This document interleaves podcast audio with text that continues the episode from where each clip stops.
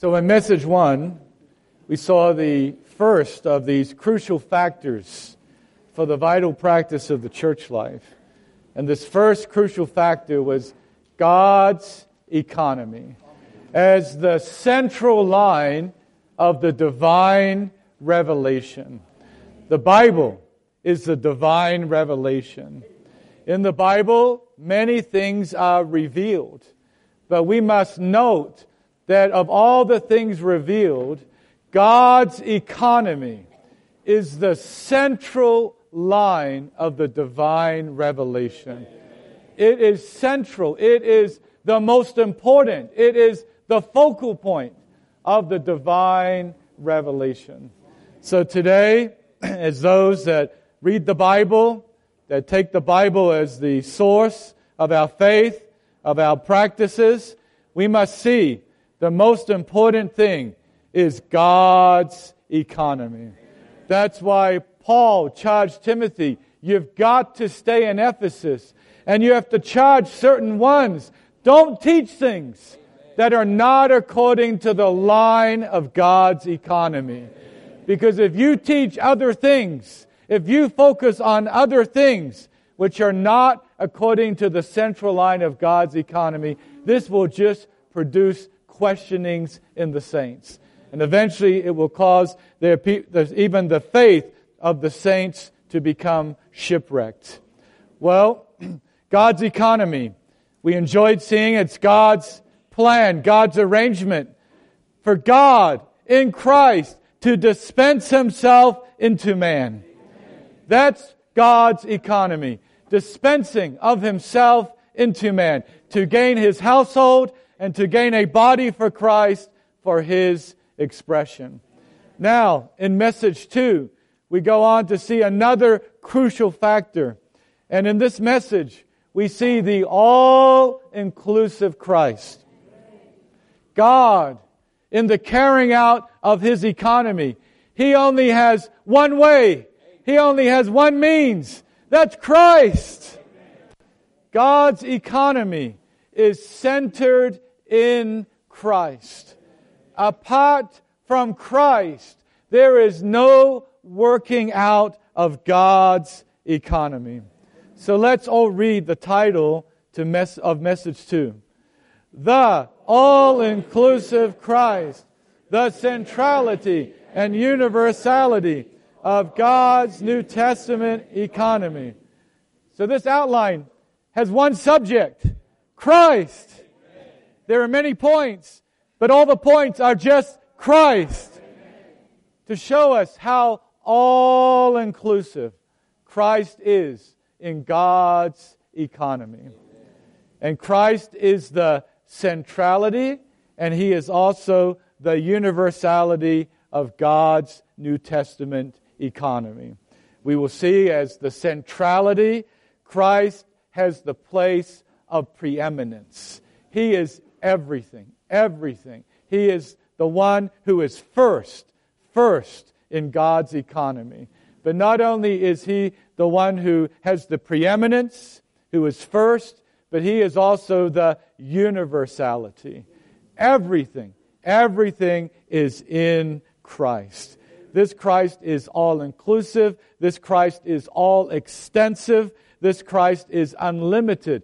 Everything, everything, brothers and sisters, related to God's economy is in Christ. I can't help but, as I was studying this, just enjoying the chorus of hymn 513. Maybe if you know it, you can sing it with me. Uh, all in all forever, only Christ I'll sing. Everything is in Christ, and Christ is everything. Oh, brothers, all in all forever, only Christ I'll sing. Everything is in Christ, and Christ is everything. Okay, sisters, all in all, only. Everything. Oh, Christ. Christ is everything. So if you forget, if you forget everything through the rest of this message, just remember that. Everything is in Christ, and Christ is everything. Well, because everything is Christ in Christ and Christ is everything, we have a full outline. We have a long outline. So let's just right away come to this outline and begin to see this all inclusive Christ as the centrality and the universality of God's New Testament economy. Let's read Roman numeral 1 together.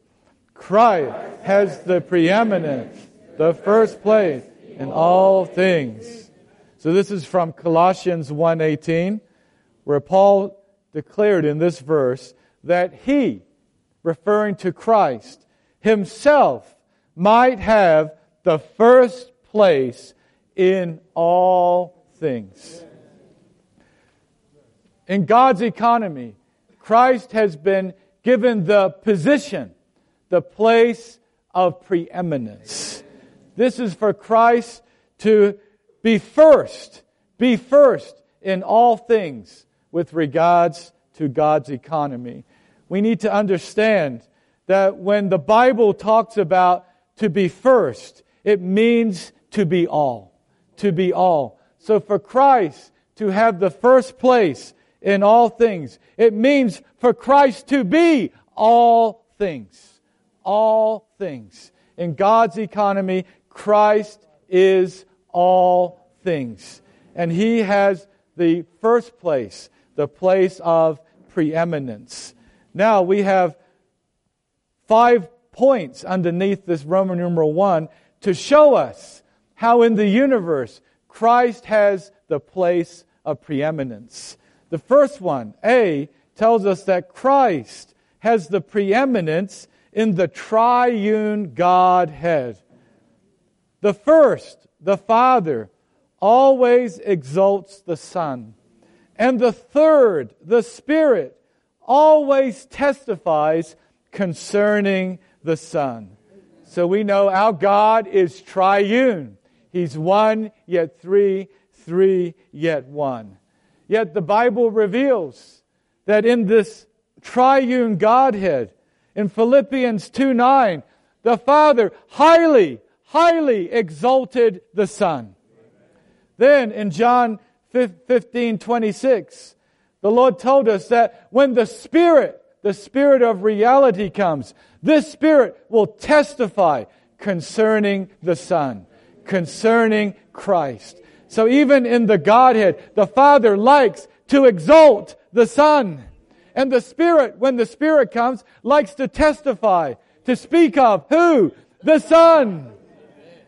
My, if the, if in the triune Godhead, the Son has the preeminence, surely we should also among us. Give him the preeminence. So one says Christ has the first place in all things, for in him all the fullness was pleased to dwell. This is verse 19. For in him all the fullness was pleased to dwell.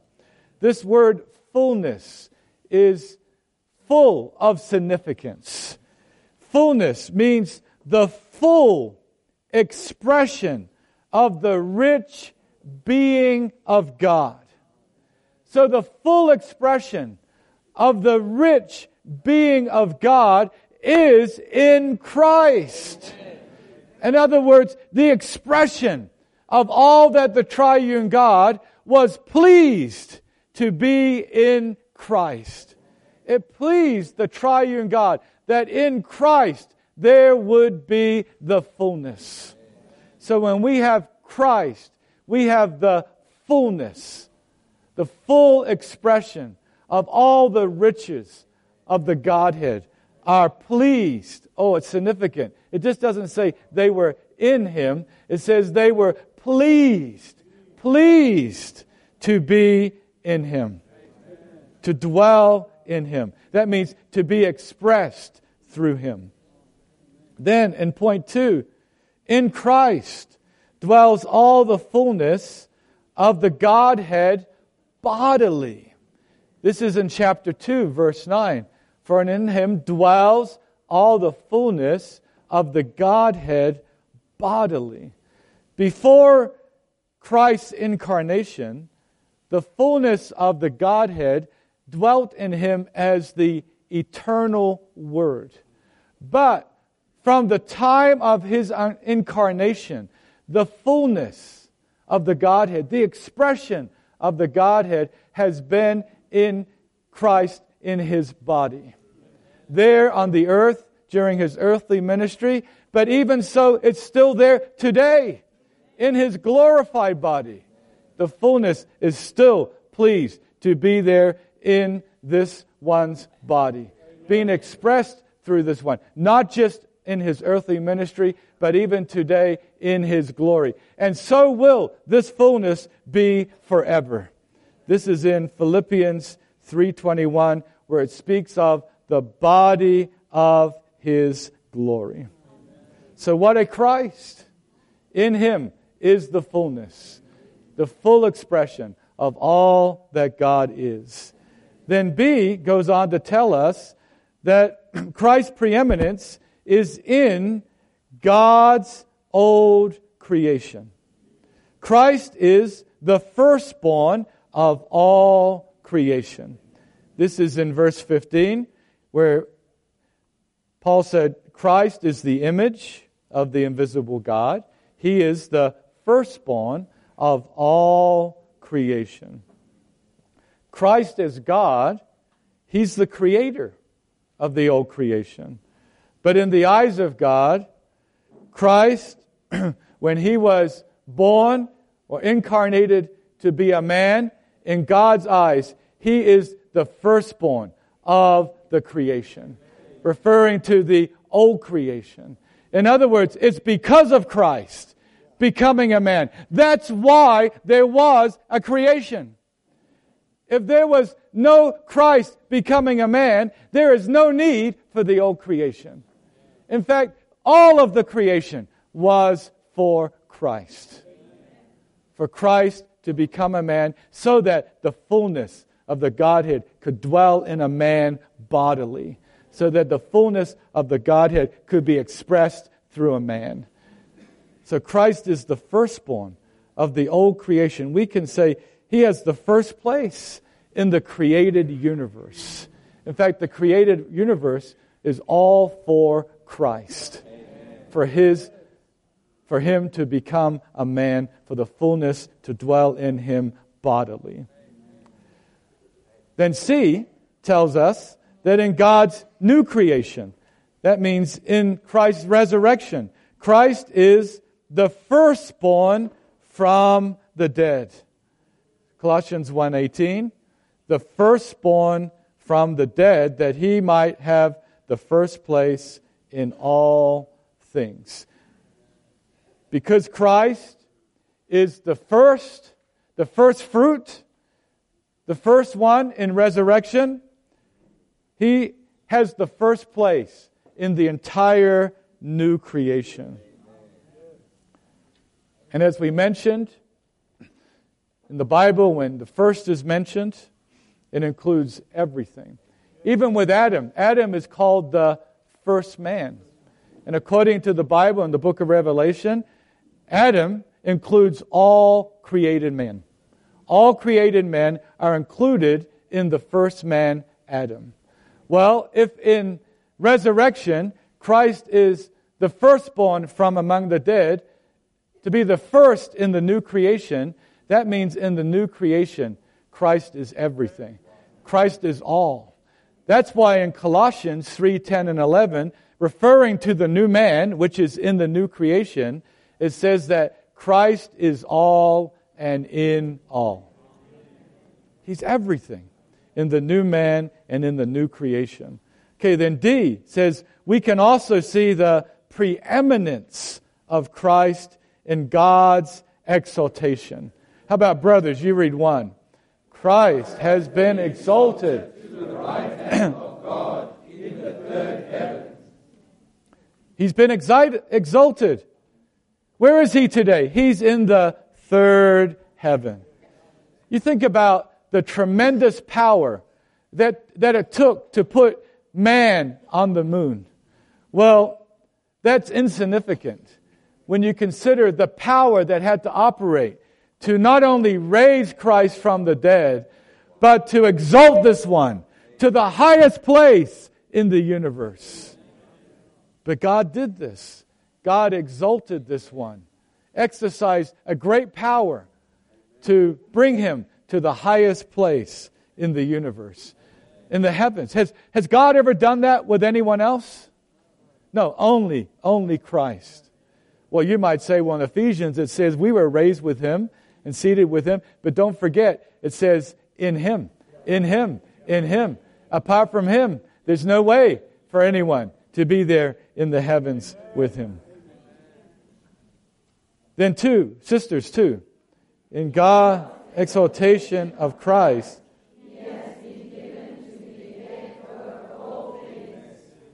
So Christ has been exalted to the right hand of God in the third heavens, and he has been given to be head, head over all things. Over all things means the entire universe. We know that God's economy includes Christ heading up all things. Because of Satan's rebellion and man's joining in with Satan's rebellion, the whole universe has fallen into a heap of collapse. But God is going to restore order in the universe. What's the means for God to restore order? His means is Christ. That's why He made Christ head over all things. You know, saints, as we're going through this, I hope we're just being impressed. If, if in the Godhead, the Father and the Spirit would exalt Christ, if in the old creation Christ has the first place, if in the new creation Christ has the first place, if in his resurrection and ascension he's been put into the highest place in the universe, given the name above every name, and been made head over all things to the church, shouldn't we give him the first place? Shouldn't we exalt him? Shouldn't we allow him to be the head over all things? Well, God made him head over all things, over the entire universe. But how about us? How about in our tiny, tiny personal universe? Are we exalting Christ? Are we giving him the first place? Is he the head?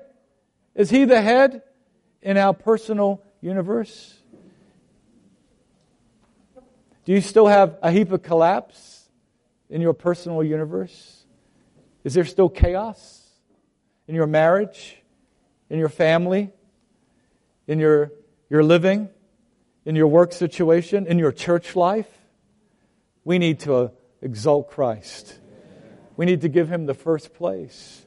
And we need to allow him to be the head, the head in every aspect of our personal universe. Then, three, God has also given him the name which is above every name. Jesus. Lord Jesus.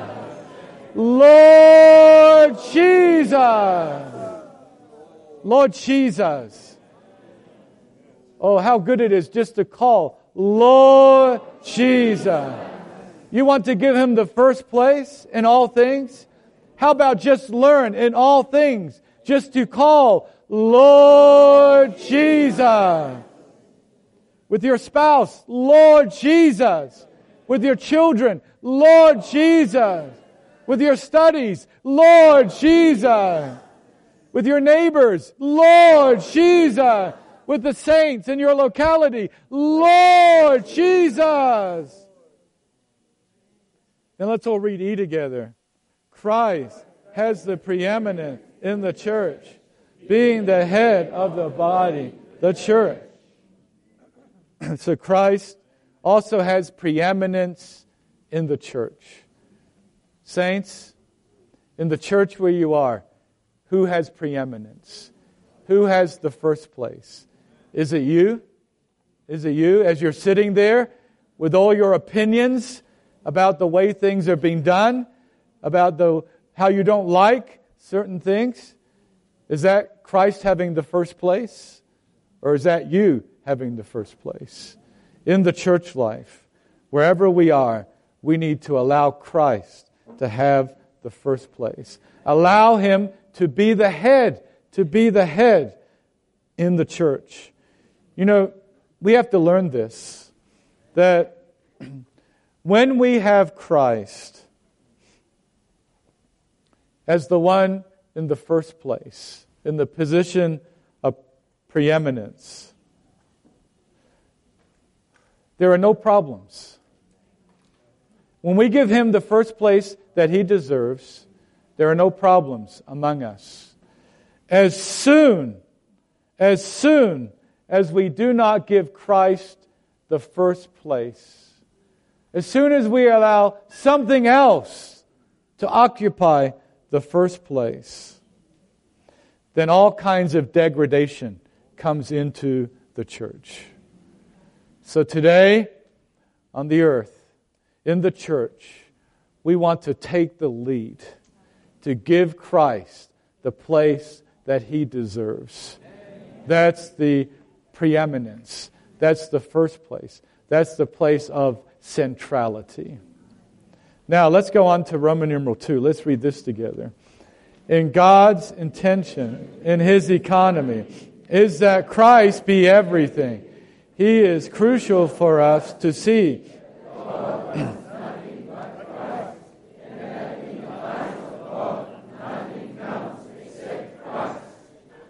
Okay, Christ is everything. God wants Christ to be everything to us. And it's crucial that we would see that God wants nothing but Christ and that in the eyes of God, nothing counts except Christ. Again, Colossians 3:10. In the new man, Christ is all and in all. And before that it says, in the new man, there cannot be Greek and Jew, barbarian, Scythian, slave and freeman. It's very definite. There cannot be. There cannot be. In God's eyes, there's only one thing that can be. One thing that counts. That is Christ. That is Christ. Well, I'm thankful that God gives us a lot of pictures, a lot of types in the Bible for us to appreciate these, these uh, facts that Christ must be everything and that all we need is Christ. And in the Old Testament, we have a wonderful picture related to the children of Israel, who are God's people in the Old Testament, who Paul says they are an example for us.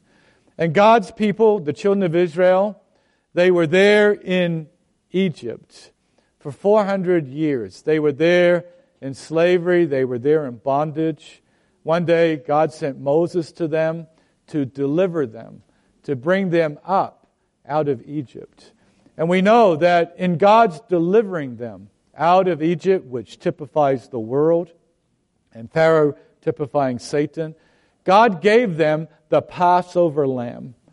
They kept that Passover. They ate that Passover lamb. And that Passover and that Passover lamb enabled them to leave Egypt. But we must realize that God's goal was not only to give them the Passover lamb, which Paul tells us is Christ. The Passover is Christ. But God's intention was not just to give them the Passover as a type of Christ, for them only to leave Egypt, to leave the world, to leave the bondage there under Pharaoh, representing the bondage under Satan. God's intention was to bring them out of Egypt and to bring them to a land, Amen. to a good land. So the goal of God was to get his people into that land, into that good land. And when God's people got to that land, that land meant everything to them. Everything they needed for their existence was in that land. Then, then out of their enjoyment of that land came forth the temple as God's dwelling place and the city Jerusalem for God's kingdom on the earth.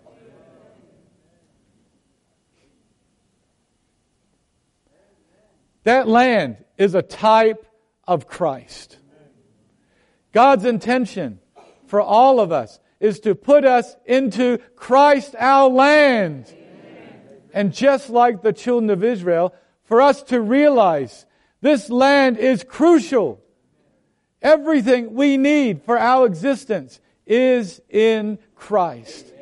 Then the issue of our enjoyment of Christ and, in, and all his riches is the church as God's dwelling place on earth and the church as God's kingdom on the earth. So A says the good land enjoyed by the children of Israel is a complete and all inclusive type of Christ. Christ is not only our life, but also our territory our realm, our sphere in which we walk. Colossians 1:12 we have received Christ Jesus. And then it says walk in him. We have received Christ. We have received Christ our land. Now, what is our Christian life for? What is our Christian living? Our Christian life, our Christian living is learning to walk in Christ, to walk in Christ our land. And as we walk in Him our land, we enjoy all the riches that are in Christ. But we have to ask how big is our territory of Christ? You know, how big was the good land for the children of Israel? Well, it depended where their foot trod. Where their foot trod, that was what they possessed. That was their land. The, the more they walked, the more they, they treaded, the territory of that land for them kept expanding. Well, how about Christ to us? How about the territory of Christ to us? Is it narrow? Is it small? Or is it expanding, brothers and sisters? Is our experience of Christ and all that He is, is it expanding day by day, week by week, month by month, year by year?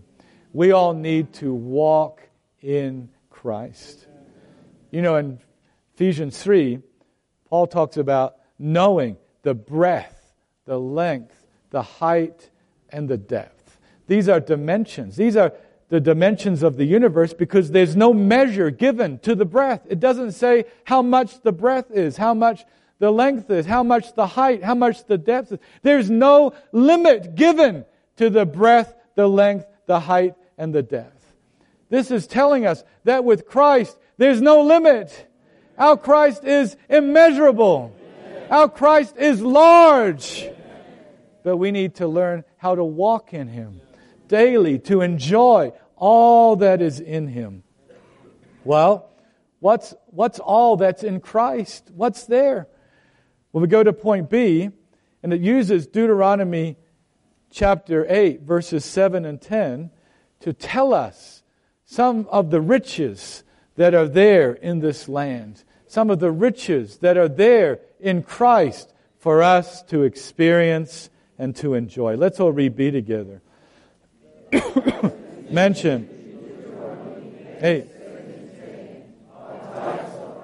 For our experience and enjoyment, waters, springs, fountain, and streams, plants and vegetable, wheat, barley, vine, fig trees, pomegranate, and olive trees, animal, cattle, and flocks, minerals, all mine, stones, mountain, iron, and copper These are all the riches that were in the land, and all these typify Christ for our experience and enjoyment.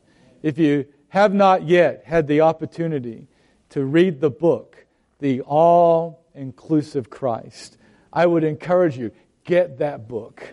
If you have that book and you haven't read it, then I would encourage you, read that book. And your Christ, your Christ will be enlarged.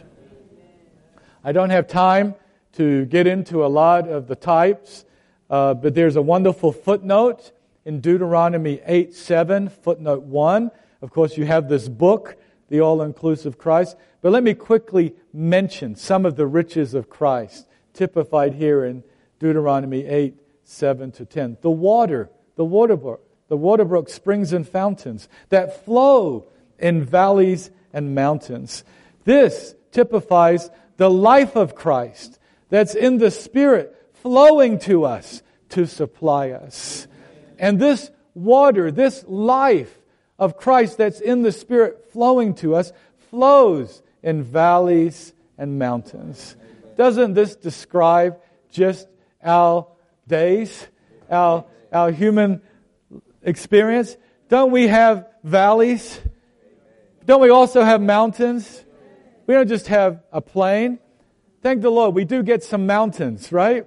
But even on those good days, what does the Lord want to do?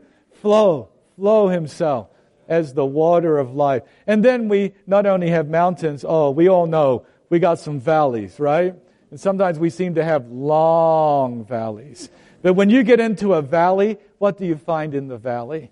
You find water there. You find the Lord has come with you, come with you into the valley, flowing himself there as life to you in that valley. He's not just life to you on the mountaintops, not just in those conferences and those meetings and those days where you're really enjoying him, but even on those difficult days, the days where there's the valley, he flows himself there to supply us with himself as life. Then he's the wheat. This is the incarnated Christ who was crucified and buried to multiply himself. You know, I have a note. Don't get into too much detail because you'll run out of time. But it's hard not to get into detail. This Christ is so enjoyable. I recently read the book, The All Inclusive Christ, again, and I was touched on this matter of the wheat. You know, the wheat is the incarnated Christ. You know, for God to become a man, to become a little man, a little grain of wheat, that's a great limitation. But our God in his incarnation was willing to come down and be limited, limited in that shell of humanity for 33 and a half years and was willing to fall into the ground to die so that what? He could be multiplied. And don't you experience many times you find out in human life and in human relationships that you have to become like a little grain of wheat? You become very limited, very limited. And sometimes our circumstances, our situations limit us so much that we almost cry out, I can't take it. I can't take this limitation.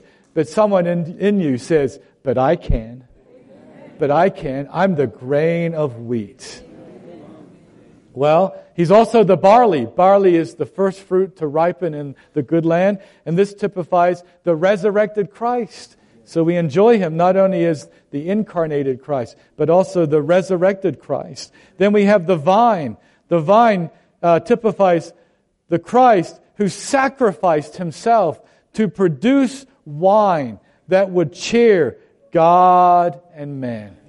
Christ is one who cheers God and man. You want to cheer God and man? Just be filled with Christ. Don't you like being around people who are filled with Christ? Then the, the figs, so sweet, the fruit, so sweet, signifies the sweetness and satisfaction of Christ as our supply. He's not only our supply, but He's so sweet and He's so satisfying. Then the pomegranate typifies the expression of the abundance and the beauty of Christ as life. Christ is not only life, but there's an expression of the abundance of Him as life and the beauty of Him as life. Then Christ is the reality of the olive tree. You know, Christ is the one who is full, full of the Holy Spirit. And in Judges 9 9, it tells us that the oil from the olive tree was to give honor to God and honor to man. That means that if we want to give honor to God and if we want to give honor to man, we need to be full, full of the Holy Spirit. Well, how do we be full of the Holy Spirit? Just get filled with Christ. Amen. Then this land's flowing in milk and honey. Milk and honey is produced both from the plant life and the animal life. Something of redemption there and something of uh, Christ giving us himself as life. And milk is very rich. Honey is very sweet. This means our Christ is so rich and our Christ is so sweet. You know, he's so good.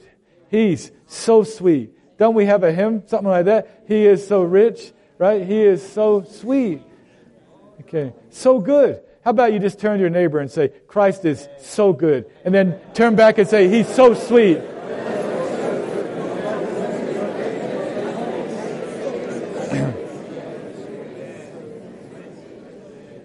then you have these minerals. You have stones. And stones are in the mountains. And then with these stones, there's iron and there's copper. This shows us that with Christ, He's the living stone. And what He's doing is He's making us stones, living stones. What? For God's dwelling place. You enjoy Christ, and He will make you what? The material for God's dwelling place. And then it's in the mountains, typifying not only the resurrected and ascended Christ, but also in the mountain. That's where Jerusalem is. That's where the city was. That's where the kingdom uh, was. So with this Christ, when we enjoy Him, not only do we have the building of the temple, God's dwelling place, but we also have the bringing forth of God's kingdom. And because there is another kingdom opposing God's kingdom, we also can experience Christ as the iron and the copper, mainly for what? The spiritual weapons, for fighting the spiritual warfare. You want to join in to fight the spiritual warfare? You need Christ. Well, what a Christ we have. Christ is all these things, but we need to walk in Him. We need to possess Him. We need to enjoy Him in our experience in all these marvelous aspects. Let's all read point C together. We should walk, live, and act in Christ that we may enjoy His riches, just as the children of Israel lived in the good land, enjoying its rich produce the good land today.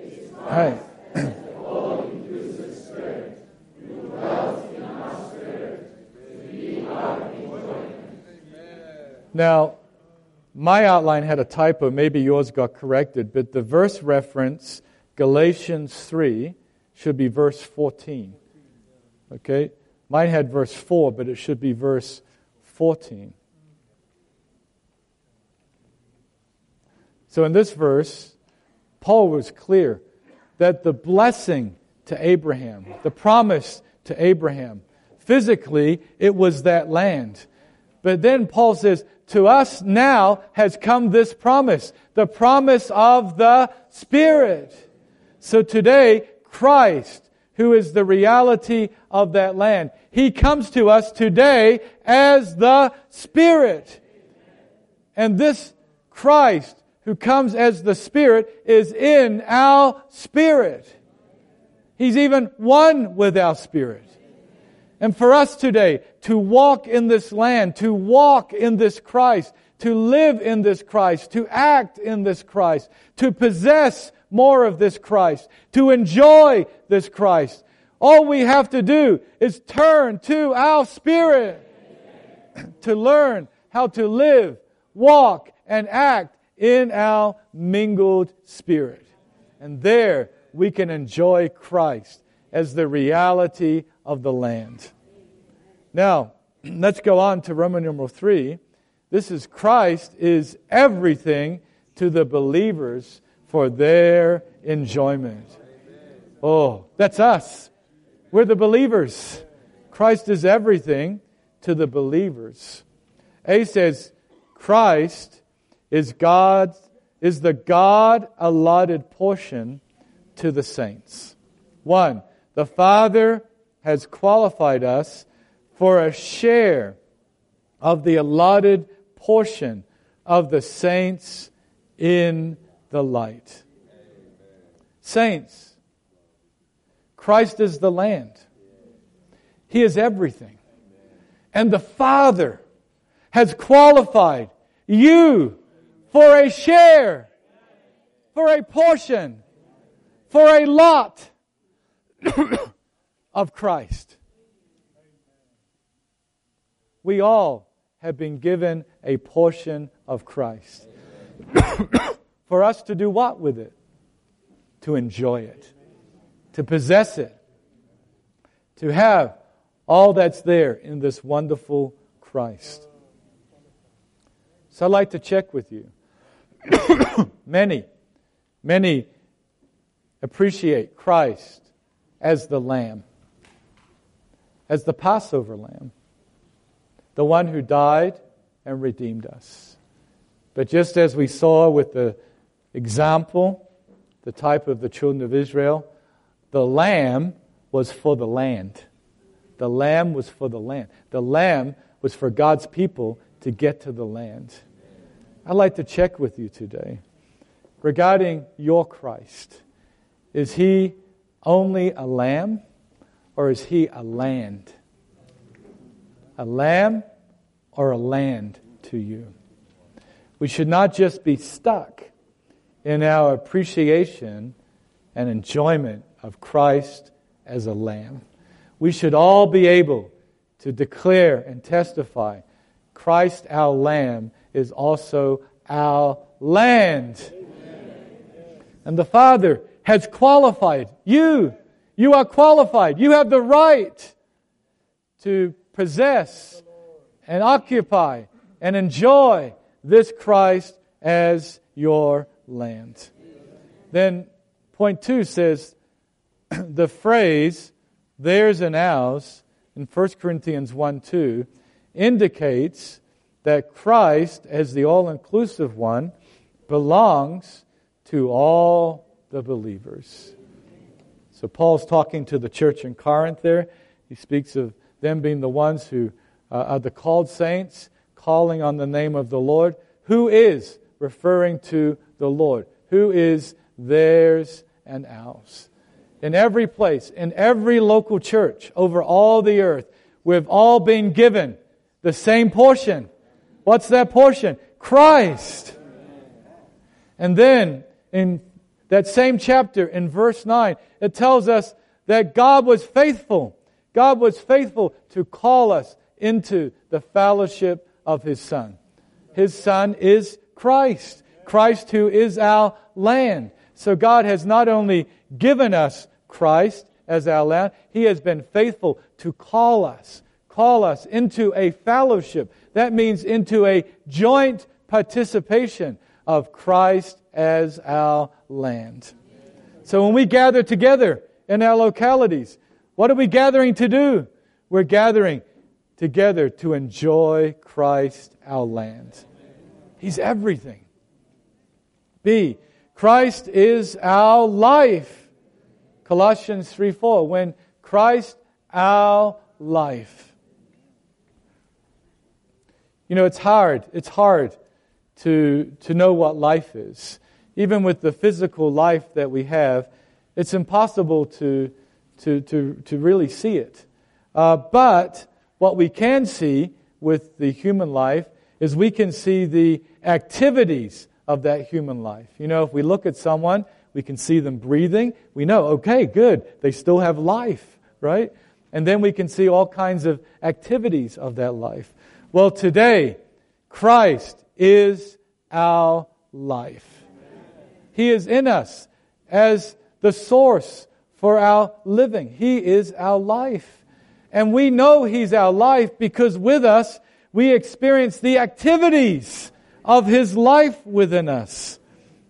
This is why there's something within us that's moving, something within us that's stirring, something within us that causes us to be living, to be active, even to be aggressive for God. What's this? This is nothing of ourselves. this is all Christ as our life. You know, I think many of us may have had the experience when it came to the things of the Lord, there was not much activity in us at all. Then, as we received Christ as our life, as He was in us as life, something began to move within us, to operate within us, to stir up within us, and even to cause us to become quite aggressive for the things of the Lord. Well, what was that? Was that you? Was that you getting inspired to be for the Lord? No, that was Christ in us as our life. Then two says, because Christ is in us as our life, well actually one says, Christ lives in us. This is Galatians 2.20. No longer I who live, but it is Christ who lives in me. You know, the background of Galatians there is some had come down from uh, Jerusalem, the Judaizers, to get the Gentile churches to go practice Judaism, particularly to practice keeping the law. And Paul, he's burdened that the saints would realize, excuse me, that Christ, Christ must replace the law with all of us saints in our daily living. Christ must replace the law. It must be Christ who lives in us. Then, two, Christ should be our living. Okay, how about you all read point three?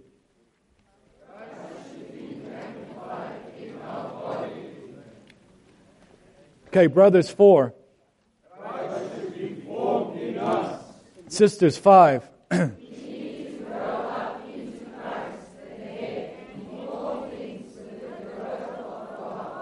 all together on six. We have to grow.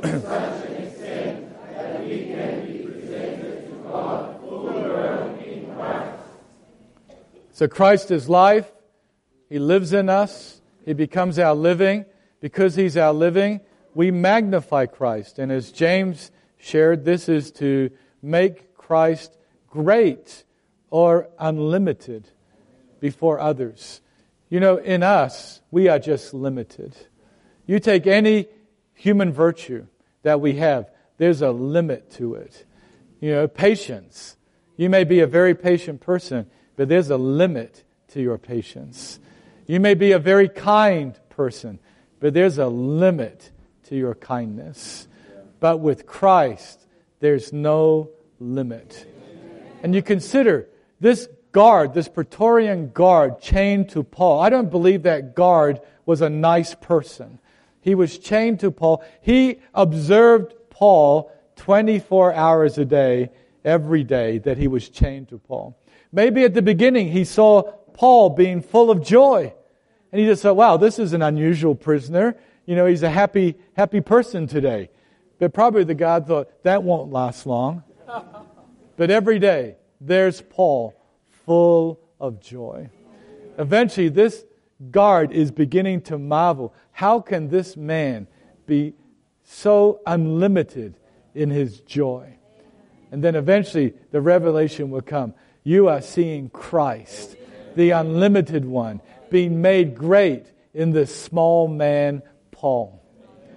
Well, saints, in a sense, aren't we all chained to a lot of things? You think about this. We get married. In a good sense, we get chained to someone. And then we get children. And in a good sense, we get chained to them. In other words, our spouse and our children, they don't just see us at the meeting time when we dress up like a good brother or good sister. They are there all the time, right? They see everything, right? And beginning with myself, they see how limited we are, right? In our love, in our patience, in our willing to suffer, in our uh, uh, kindness. They see how limited we are. But wouldn't it be wonderful with our spouse, with our children, that we would magnify Christ? But the only way we can do that is if we take Christ as everything. everything in our living. Then, as we take Him as everything in our living, this Christ will be formed in us. This is in Galatians 4:19. You know, in Galatians 1, Christ was revealed in Paul. That means Christ was born in Paul. Then in Galatians 2:20, this Christ that was born in Paul, it says this Christ was now Paul's life living within Paul. Then eventually in Galatians 4:19, Paul says that this Christ would be formed, fully formed. That means this Christ not only would be born, not only would live, but this Christ would become full grown in us. so today, we need Christ to increase in us. We need Christ to grow in us. In Galatians 2:19, this is to grow with the growth of God. To grow with the growth of God is, is to have the increase of God in us. It has, is to have the addition of the element of God in Christ into us. Our growing is not our changing of our behavior due to some picking up of some good biblical teachings. Sometimes we might pick up some teachings in the Bible and we use it to adjust our behavior and we might feel good. I'm growing. But that's not real growth. Real growth is the increase of God, the element of God, which is the increase of Christ in us. And we want this Christ to increase in us more and more until he is full grown in us. And this becomes our hope of glory. What is our hope of glory? Our hope of glory is Christ. It's this indwelling Christ who's within us. Our hope is that this Christ who is in us as our life, who is living in us, that He will grow in us and that He will saturate our entire being, even our body, with Himself. That's the hope of glory. That's who Christ is to us. Now, D says Christ is every necessity and our full enjoyment. Oh, this is wonderful. I'll just read through these points. But this is who Christ is. Christ is our light. Christ is our spiritual food. Christ is our spiritual drink. Christ is our breath. Christ is our clothing. Christ is our dwelling place. Christ is our enjoyment and rest. well, in the physical realm, you need all these things light, food, drink, breath, clothing, dwelling place. How often do you need them? I need them every day.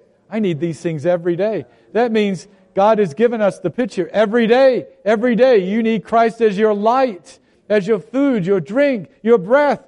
How about your breath? How often do you need to breathe? All the time. We need to breathe the Lord all the time.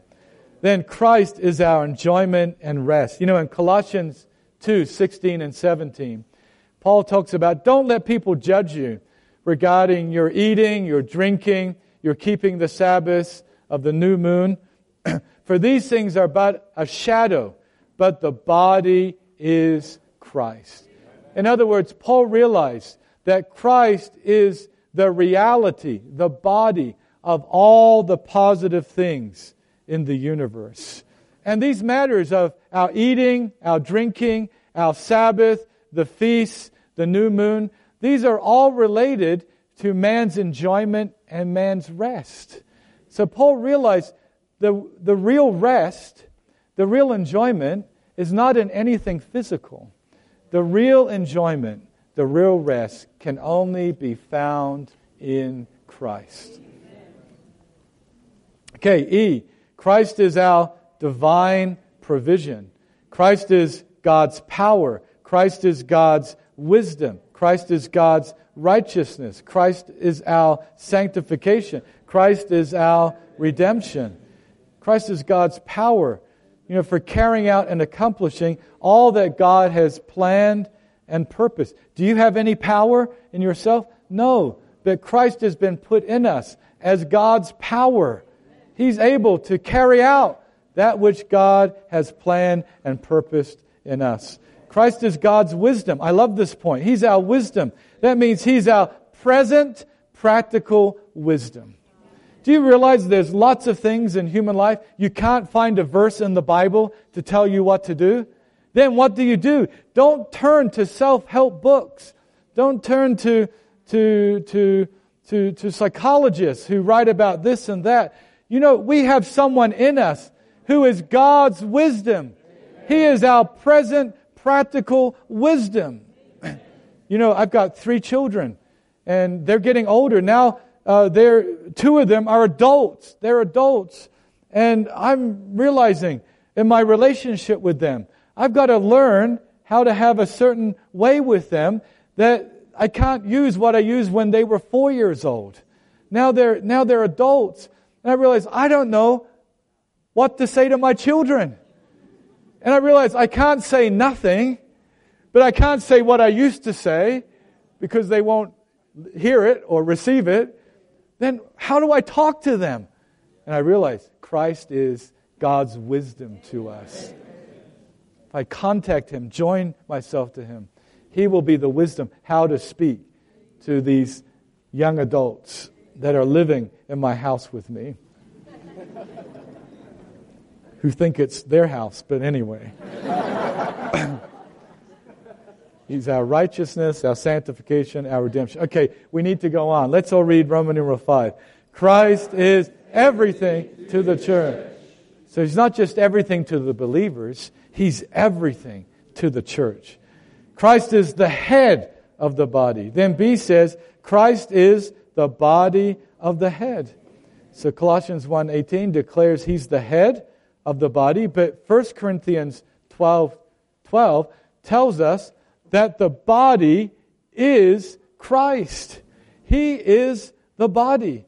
How could this be? Well, all of us, the believers of Christ, we are organically united with Christ. And we are constituted with Christ's life and element. Therefore, we have become His body. We have become Christ for his expression. Just like Saul of Tarsus, when he was on the way to Damascus, and the Lord spoke to him from the heavens and said, Saul, Saul, why do you persecute me? Then Saul asked, Who are you, Lord? And the Lord replied, I am Jesus, whom you persecute. Well, Saul was persecuting the Christians, the believers, who are the members of Christ. Yet, the voice didn't say, Why are you persecuting my members? It said, Why, the voice said, Why are you persecuting me? In other words, this wonderful me, this corporate me, is Christ not only as the head of the body, but Christ also as the body of the head. He's the head. He's the body. Christ is the foundation of the church. He's the unique foundation. There is no other foundation. And this foundation, one reason why it's unique is it's a living foundation. I know there are some brothers who are builders here. I'm sure you have never laid a living foundation.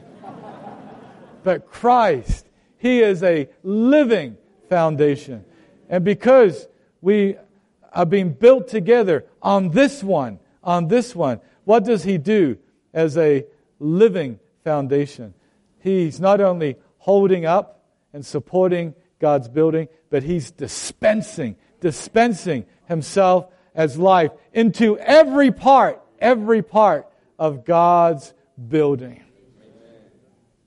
That's why we don't come together in any other name. If you come together in any other name, you are taking something or someone else as your foundation.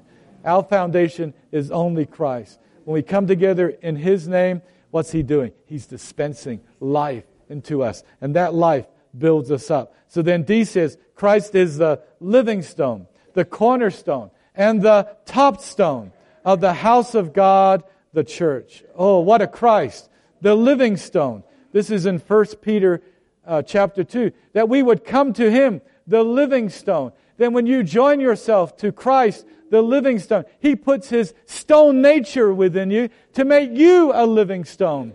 To make you what? Material that's suited, that's good for God's building.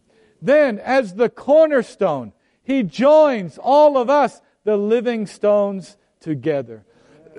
so the cornerstone is the, the, even called the chief stone, the stone that would join two walls together. And particularly, we realize Christ is the cornerstone to join the Jewish believers and the Gentile believers together into one building. Who joins us together, saints? It's Christ. Is there anything else joining us together? No. If it is anything other than Christ, then it's not God's building. It's not God's building. Then, not only is Christ the foundation, not only is he the living stone, not only is he the cornerstone, but Zechariah tells us he's the top stone. On top of God's building is laid the top stone. And when it's laid, they shout to that stone, Grace, grace, be to it. what, a, what a word. What does this mean? It means only Christ can consummate and complete God's building. and as the one who consummates and completes God's building, he also covers God's building with grace.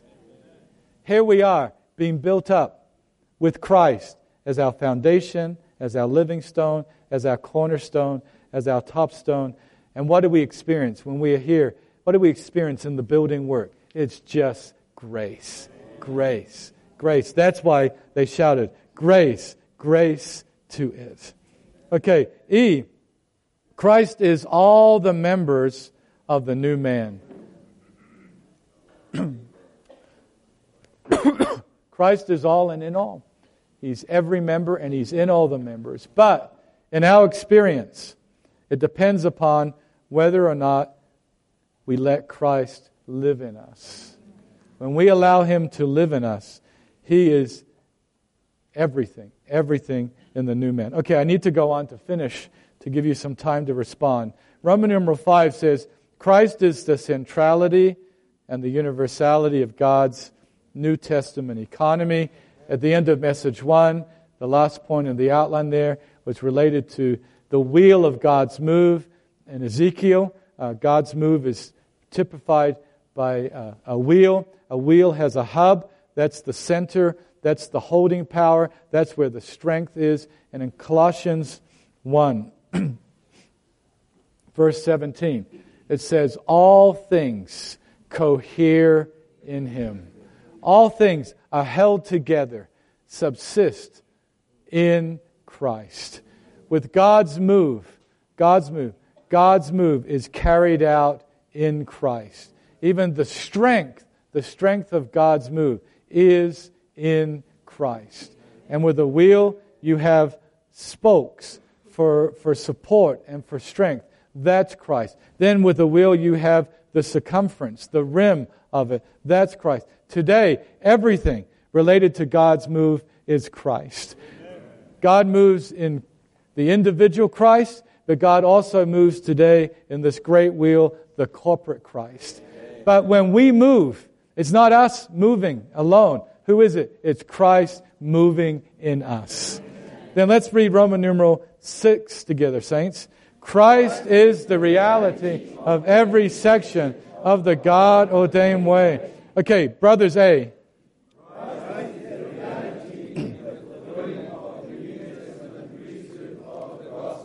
Sisters B.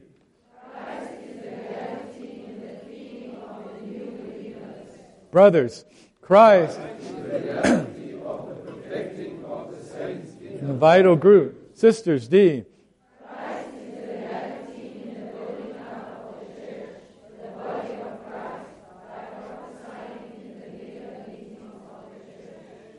Okay, we will have an uh, entire message on touching the God ordained way, but in brief, the God ordained way is the way God has ordained for the church to be built up. It's not the way of a clergy system, but God's ordained way is that all the members of the body of Christ would function. All the members would function to preach the gospel, then after preaching the gospel, to feed the new believers, then to be uh, brought together to be perfected uh, by one another and to have mutual shepherding and care of one another. And fourthly, for all the members of the body of Christ to prophesy for the building up of the church.